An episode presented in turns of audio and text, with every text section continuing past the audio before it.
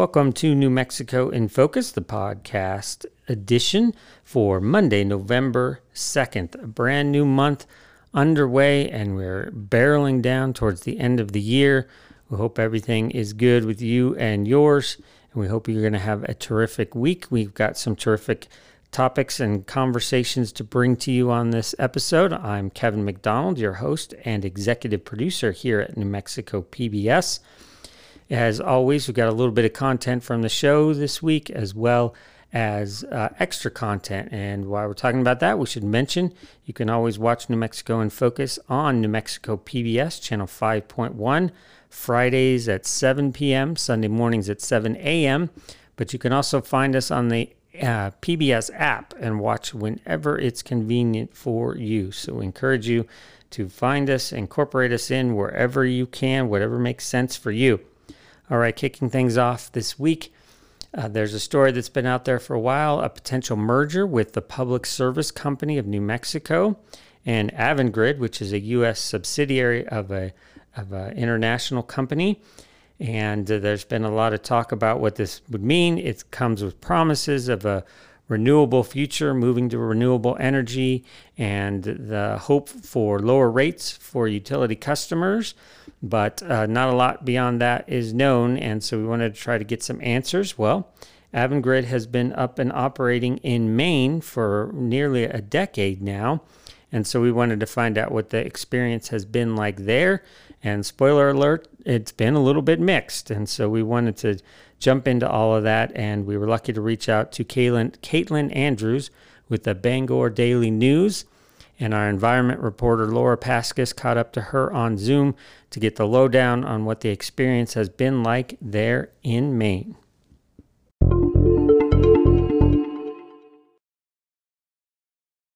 I'm Laura Paskus. New Mexicans are facing some potentially big changes when it comes to our electrical utility.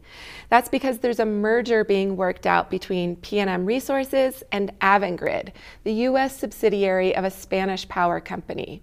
How that will play out and what the consequences might be remain to be seen. But I checked in recently with Caitlin Andrews, a reporter for the Bangor Daily News. Avangrid has been in Maine for more than a decade, and the company has not been without controversy. So here in New Mexico, there's a planned multi-billion-dollar merger between PNM Resources and Avangrid. PNM has operated as a monopoly, the state's electric utility, for decades, and Avangrid is the U.S.-based subsidiary of a Spanish power company. Now, this is all still playing out here in New Mexico, but in Maine, in 2008, Avangrid bought Central Maine Power. When the company was coming to Maine, what are some of the things that they promised? And Caitlin, what have people seen happen over the past 14 years? Well, I guess I should say to start, the way that it actually came about was that Iberdrola bought Energy East, which Central Maine Power was a subsidy of, in 2008, and then in 2015, Iberdrola bought this other company called UIL Holdings. They merged them together in their network division, which created Avangrid. So Avangrid was birthed in 2015, and CMP just ended up being something underneath that. And I believe the idea was that, you know, merging them together would create more reliability, you know, create more dependable customer services, and it would create a stronger utility altogether.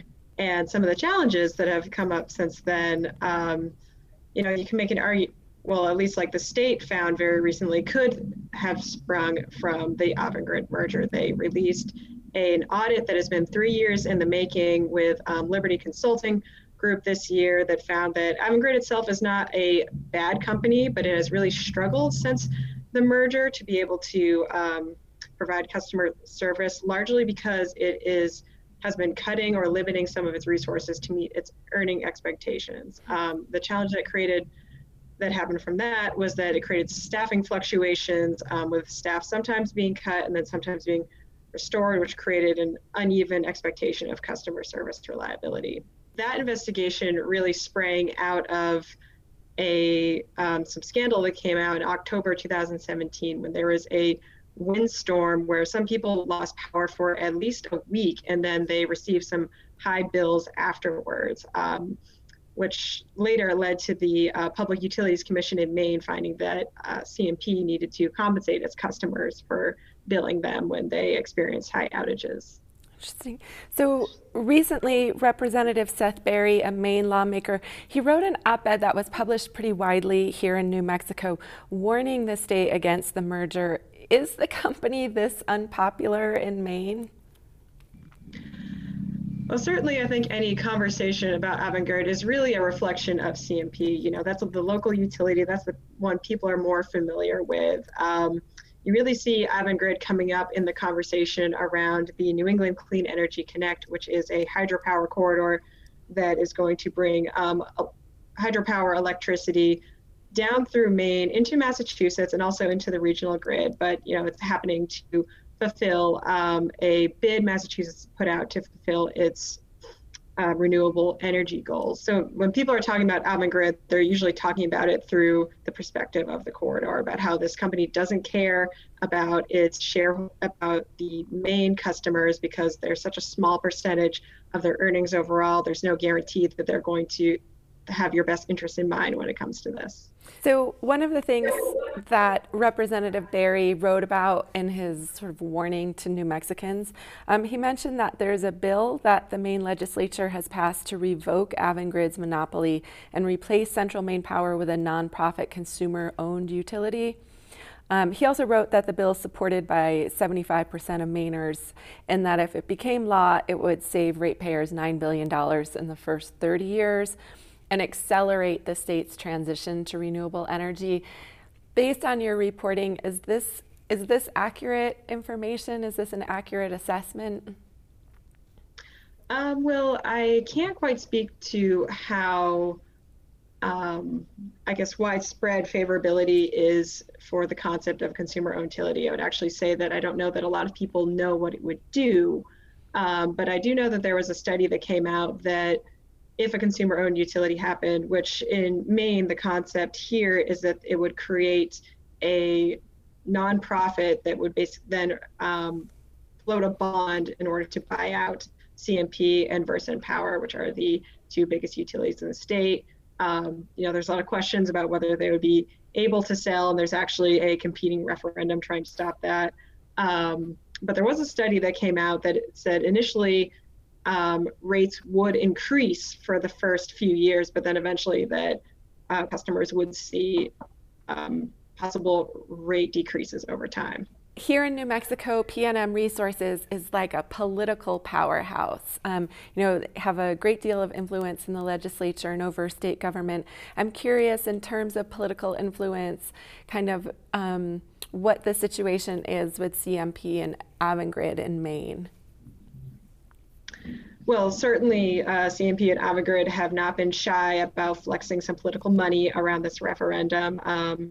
The referendum spending altogether is between this one and the first one that was actually struck down for constitutional purposes is over $62 million. And within this quarter alone, Avangrid spent $8.7 million giving to clean energy matters. A lot of that has been spending on, you know, like ads and mailers, and you know, you can make an argument about how useful those can be in a political season, but it's certainly a ways that people like to flex their political forces. They have very powerful influence in Augusta. They have some of the most high-paid lobbying firms that worked to defeat the consumer-owned utility bill. I cannot speak specifically to some of the other bills that they reference on, but that one they were definitely very vocal and very present in. I'm curious, what questions do you think that people should be asking Avangrid right now to hold the company accountable if the merger goes through and into the future? So one of the things that really stood out to me in this audit, the Liberty Consulting Group, was when they really just kind of explained how big Avangrid is. You know, it said that its force, which I assume means its workforce, exceeds 35,000. You know, compared to CMP, which has just over 900 people, made a note of saying that Maine comprises about 20% of U.S. utility operations, but just 2% or so of worldwide Iberdrola utility customers. So if I'm in New Mexico, I would want to ask Avangrid, how are you going to guarantee that you understand our specific energy needs? You know, what are your utility needs? You know, who are you going to work with to, you know, if there's unsatisfactory customer, like what are you going to do to try to make that better? How well is your understanding of what New Mexico customers need?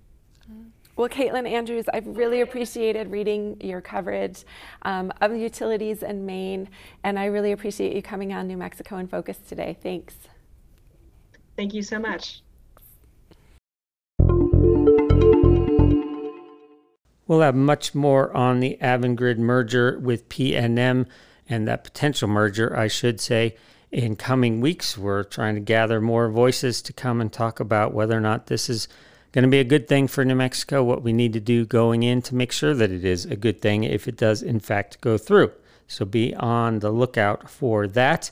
Sticking on the environmental front, we did another Facebook Live this week, or last week, I should say, with John Waconda. He's of Isleta Pueblo, and he recently came out of retirement to take on a new role as the Indigenous Partnerships Program Director for the Nature Conservancy.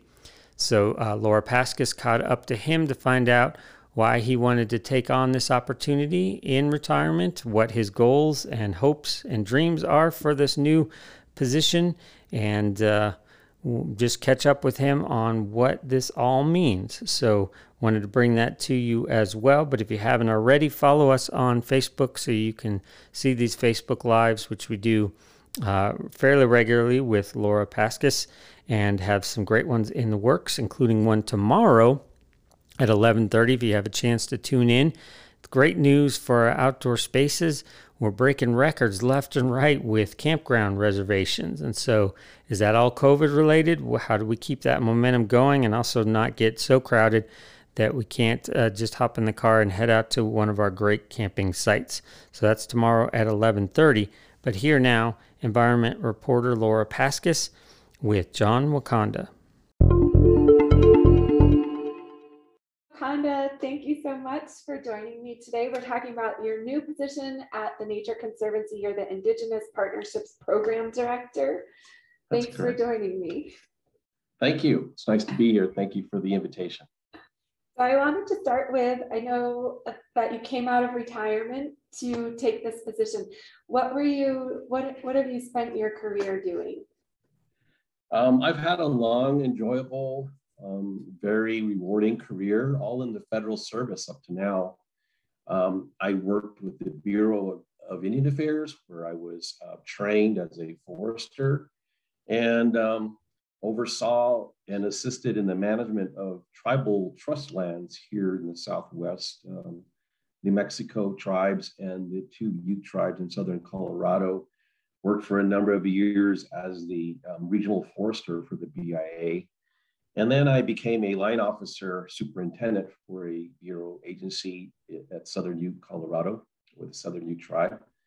And then I began to want to get back into forestry, and then applied for a position with the U.S. Forest Service, was hired as the regional forester's chief of staff, and then later assumed the position, which I retired in last year after working for about 5 years as the regional restoration partnership coordinator for the Forest Service. And then retired.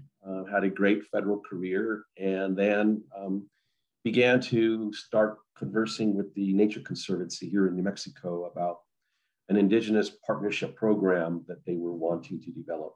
And that to me was the most enjoyable part of my career, was partnerships and partnerships with tribes. Certainly focusing in on improving the resources, the environment, and our abilities to address concerns and challenges in managing our natural resources on tribal lands. So I thought this position would be a great opportunity to focus in on that and devote my attention to helping tribes and addressing some big challenges that we have. So that encouraged me and enticed me to come out of retirement. And you're from the Pueblo of Isleta, is that right? That's correct, Pueblo of Isleta and also Laguna Pueblo. Okay, so we have 23 tribes here in the, or federally recognized tribes in New Mexico, and it sounds like that means there's a lot of opportunities for partnerships. So what kinds of projects or plans are you envisioning in the coming years? I believe that as people living in our communities, tribal communities, indigenous communities, we all have a responsibility and a desire to improve the natural resources and be able to ensure sustainability for future generations within our communities and the environment in which we live. We, on the Nature Conservancy side, also share that same goal and objective. It's conserving and addressing challenges that threaten our sustainable lifestyle and sustainable environment. So it's those types of projects that I think I really want to focus attention towards and be able to develop and encourage and sustain existing partnerships with organizations, with federal, state agencies whose responsibility it is to help address these issues and concerns and provide resources towards the improvement of our Mother Earth. It needs help in protection. It needs help in caring for it. And we hope to all work and create relationships, partnerships that allow us to do this in a respected, considerate manner and approach. And so that's what I hope to develop and strengthen and offer the Nature Conservancy as a trusted and respected partner to our tribal communities.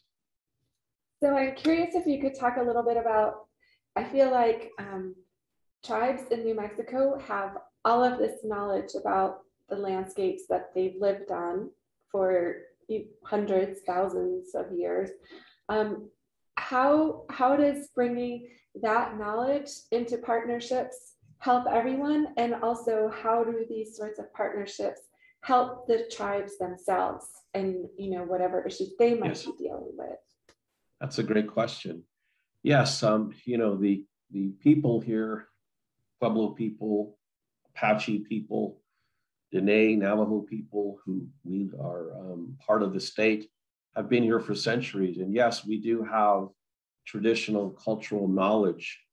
We've sustained our communities and our people for many, many centuries and have lived here, have experienced many challenges. And there is plenty and many teachings and lessons and ways of doing things that we all share, and we hope to pass that tradition and teaching into our future generations, but also share it with the larger society and in hopes of gaining respect, gaining recognition, and gaining attention to,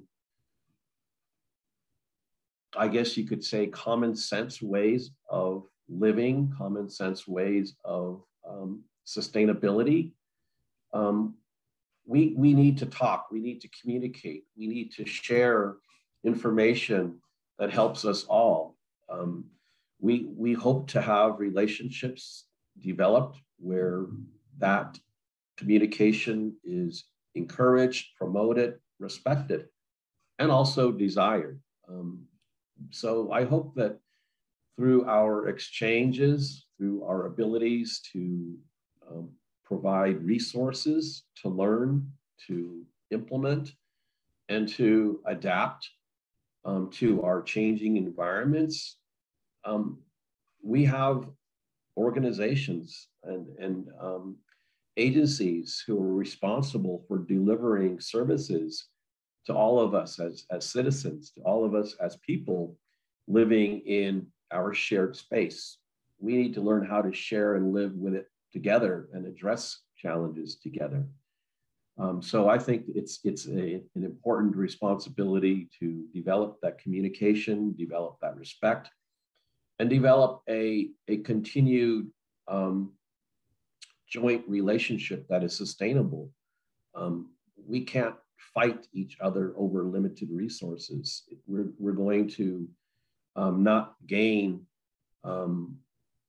progress on addressing challenges, climate change, climate adaptation, drought, catastrophic wildfires, threats, floods. Those are all part of nature. We have to live with nature, and we have to learn from each other how to do that. So you mentioned some of these big issues. Are there particular challenges or places or landscapes that are demanding your immediate attention or interest? Yes, that's great. I think that our priority, at least here in New Mexico, for all of us, I think, is water and ensuring that we have sustainable water supply that is clean, that is available to us all for all of our human society and natural environments, the wildlife and other things that rely on water and sustain ourselves. Our agricultural community certainly is an important issue to address in terms of water conservation. So I think my focus, I think, because it's understandable, it's relatable, it's ever apparent, is addressing water challenges. We hope to do that in many ways. We are already doing many things. In the Nature Conservancy, we have the Rio Grande Water Fund, which is a collection of very concerned invested entities to address challenges. And I hope to bring our tribal nations to that network to be able to receive recognition and be able to contribute towards solutions, offer solutions that are present on tribal lands. Many active projects, many things are going on that have been going on for centuries to sustain ourselves. We need to talk and we need to share. And so I think focusing on water here in New Mexico is at my highest level of priority. So a very long time ago, before I became a journalist, I worked as an archaeologist and a tribal consultant. Mm-hmm. And I found myself, this was in the late 90s and early 2000s, like I found myself really dismayed by what tribal consultation was. It seemed very much like an afterthought or a box to check. And it seems to me like partnerships, programs like this one are hopefully a part of a larger trend to make sure that tribes are a part of the conversation from the very beginning, or that there are partnerships. And I'm curious, like, what you think. Is this the beginning? Are things going to sort of change in these types of conversations? Well, certainly, I think I agree with you in that tribal input, tribal communication should not be an afterthought. It should be a first consideration. It should be a task and a responsibility that agencies and others who are in a authoritative role should seek a relationship with the tribes from the very beginning, whether it's related to planning or implementation of any particular thing. We all need to be part of the decision-making process. We share in these decisions that are being made. It affects us all, regardless of where we live and who we are. It's a shared responsibility, and it's a shared role in which we all have to invest in its solutions. So therefore, I hope that when we address conservation matters within this state, that we are open and fair about how we seek solutions, how we make decisions, where the investment and priorities are made, and understand the basis of the decisions that are made. What is the rationale, hopefully unbiased in terms of politics, in terms of funding, and who has more power over others. I think we have to be equitable in how we share in this decision-making process.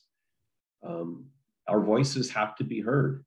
There certainly are examples where land management decisions have adversely affected Native and traditional communities. You know, the preservation of cultural and traditional sites, the protection of water rights, and many things, I think all have to be under consideration and on the table when we have these discussions and when we make decisions on how we're going to address environmental concerns and environmental challenges. So moving forward with this new position, what are you most excited about or looking forward to the most for New Mexico? I'm really excited, and this is my first time having my career mostly on the federal side now. I'm like on the other side of the fence, and I'm very encouraged and enlightened to see the commitment and the desire to address our natural resource challenges here in New Mexico. It is important to many people, and I'm seeing the support, the desire, the energy, focusing in on seeking solutions for many challenges. The challenges are many and diversified depending on where you live in this state or in the Southwest. Your challenges may be different, but nonetheless, I think I see a very committed and desirable public that wants to learn, that wants to, I think, seek new solutions and be able to invest in that. And so that's what energizes me, is to see that commitment and being able to see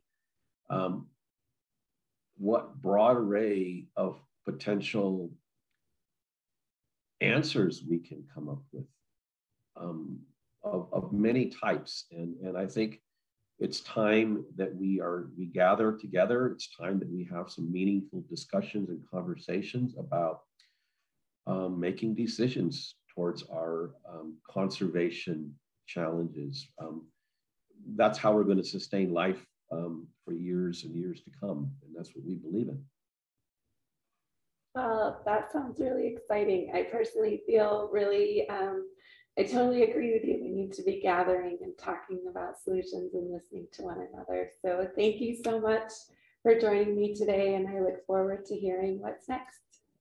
Thank you. Thanks. And I look forward to this too. Great. Thank you.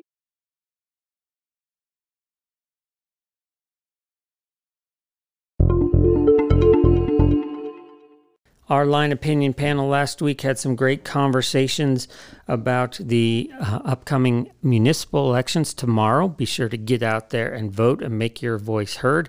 They also talked about the impacts of that tragic shooting on the Rust film set. You can hear those in our most recent episode of the podcast, but they also had a great conversation about a legislative proposal that would allow retired law enforcement officers to return to the workforce while collecting their pension. And of course, the idea behind this is to help with the crime wave that we're experiencing across New Mexico. That practice is called double dipping, where you get a salary and your pension at the same time. And it was actually done away with about 10 years ago for public sector employees, in part because of the hit on our pension solvency fund. And so is this a good idea? We know we need to be dealing with crime, but what would the long-term impacts of that be? We wanted to find out from our line opinion panelists. And a reminder, this week that includes former state Senator Eric Griego, also Tom Garrity of the Garrity Group, and Rebecca Latham of the Girl Scouts of New Mexico. So here is that conversation for you. Take it away, host Gene Grant. Could New Mexico return to a world of double dipping to try and combat the ongoing crime crisis? Retired officer and current state representative Bill Rehm hopes so. He says he's working on legislation that would allow retired law enforcement officers to return to the workforce while still collecting pension benefits as well. Hence the term double dipping. All right, Eric, there would be conditions under Mr. Rehm's proposal, including a 6-month waiting period before officers can return to the workforce and incentives to hold off on collecting that pension while returning to work. We know that crime's a concern statewide, but is this the solution in your mind, understanding that? I know you were quite understanding of what happened the last time around when we got rid of double dipping. What's the difference here? Bad idea. You know, let me tell you a better idea. Okay. Three things we could do. First of all, the city's already doing it. APD is offering $10,000 sign-on bonuses for new officers. You want to get some new folks who aren't steeped in the dysfunctional culture of APD in a lot of departments, you know, give them a reason to join up. So a lot of folks, I think that'll becomes a very, it's like teachers, it becomes a real difference if they have a family, right? Mm-hmm. The second thing is both Santa Fe and Albuquerque are doing these community safety departments. Albuquerque's is really getting off the ground to really take some of that, the demand for police time, you know, for person hours of police on these, you know, these mental health and addiction and sort of like these kind of calls that really could be taken by someone other than a uniformed officer. That's the second thing we should double down on for cities. And then the third thing, which I think is really, really important, we haven't talked a lot about. There's some folks who've had this great idea of starting to whether it's a charter school or some kind of training to get to change the culture and start getting younger kids interested in entering public safety from a much more holistic perspective, right? Not just the kids who always wanted to be a police officer and have a gun, but the folks who are thinking about, do I do a teaching? Do I do, you know, the military? Do I do, like, give them a reason and a place where they can sort of learn some of these community skills, social work, but also law enforcement and also ethics and all these other things that you could learn. So that you kind of create a pipeline. So if you do those three things, bonuses, sign-on bonuses, expand these departments to take some of the workload off the existing officers, and then really start to create a pipeline. I think that's a much better solution than asking the old-timers to come back and hey, we'll make it worth your while. You can start collecting your pension, and then you're just bouncing a lot of young people. It's really demoralizing for the department, and I also don't think it changes the culture of these departments because the problem is, and I say this as an old guy, yes, these old-timers, you know, we're kind of set in our ways, yep. You know, and if you were socialized in one of those old departments where it was, you know, perhaps not the most progressive way to do law enforcement. That's what we're going to get more of if we bring some of these old timers back. I appreciate that so much. It was my very first thought. I mean, you know, these old guys coming back in, telling these younger guys how it should be done, all that kind of thing. You know how people are. It's one of those things. Rebecca, is this just a quick question on this? I got another thing going back to double dipping. Is this a white flag? I mean, like Eric said, there's a lot of things we could do. Why do we have to take this giant leap to reach back to people who are living another life basically at this point? Well, if you would have asked me how I felt about double dipping, probably, you know, a month ago, I would have said we are at the point where, like, nothing's a bad idea by any means necessary. By all means necessary, let's get more cops. Yeah, I'm a huge fan of our police. I was glad to read in the journal that most of us are, and most of us do feel like they're doing a good job, mm-hmm. Whether we feel safe or not safe, and no matter who it is we're voting for. People seem to be generally aligned that our police officers are doing a good job. The thing is that they're not. We have. I think we will come close to 200 officers who leave the force this year from APD. And I do want to reiterate: this is an Albuquerque issue. New Mexico is not understaffed in policing. No other force is. This is an Albuquerque issue. Excellent point. But we're on track to lose close to 200 officers this year. So our attrition rate is higher than our graduation rate, getting folks into the academy. It's not a money issue. They're not retiring because of money. So by offering them more money to come back, they're not coming back. That's not going to change anything. We will all, if we pass this legislation, we will all walk away. We'll pat ourselves on the back and say, good job, Albuquerque. But it's not going to make a difference. It also, bringing them back, they don't come back as beat cops. They retire and they want to come back into what they were doing and get paid more money to do it. It's not that they don't deserve the more money. It's that now we're disincentivizing younger officers. Yep. Because you're limiting their career path. You're limiting where they can go. So I respect Representative Rehm for trying, for throwing something out there. But really, because this is an Albuquerque issue, I don't think we need to take it to the legislature. I think we need to look at what is causing the culture at the city of Albuquerque to make them want to retire so soon. Good points there. Hey, Tom, the governor won't say whether or not she supports this idea, and she has control over what issues can be added to the call, of course, during this 30-day coming up. Do you think this measure will make her call? It has the potential. I mean, it has, from an optics perspective, it has a lot of curb appeal. It's something that will get a lot of people talking about public safety, and specifically in Albuquerque. I think that it does have a lot of curb appeal. Whether or not it actually makes the calls, a whole other issue. Just playing off of what I've heard both Rebecca and Eric saying, I have a little bit of a different perspective. I'm okay. If people want to return to the force, let's provide a means for them to return to the force. Because, granted, will they want to return is the whole other issue, because, if they've already retired early from something, it's over a philosophical issue, not a money issue. What has changed philosophically that will get them to say, you know what, maybe I will return to the Albuquerque Police Department. Maybe I will return to, X or Y or Z. The other thing is that I like it because it provides an opportunity for institutional knowledge to come back into the police department. With a lot of new recruits, a lot of new officers, which are all very well trained. I think that, there's sometimes, having somebody who has that institutional knowledge come back in and share their insights, I think is a good thing.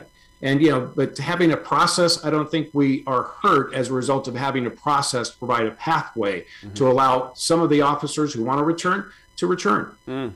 Hey, Eric, the police union spokesperson here in Albuquerque has come out against the plan, saying retired officers re-enter the workforce at higher levels.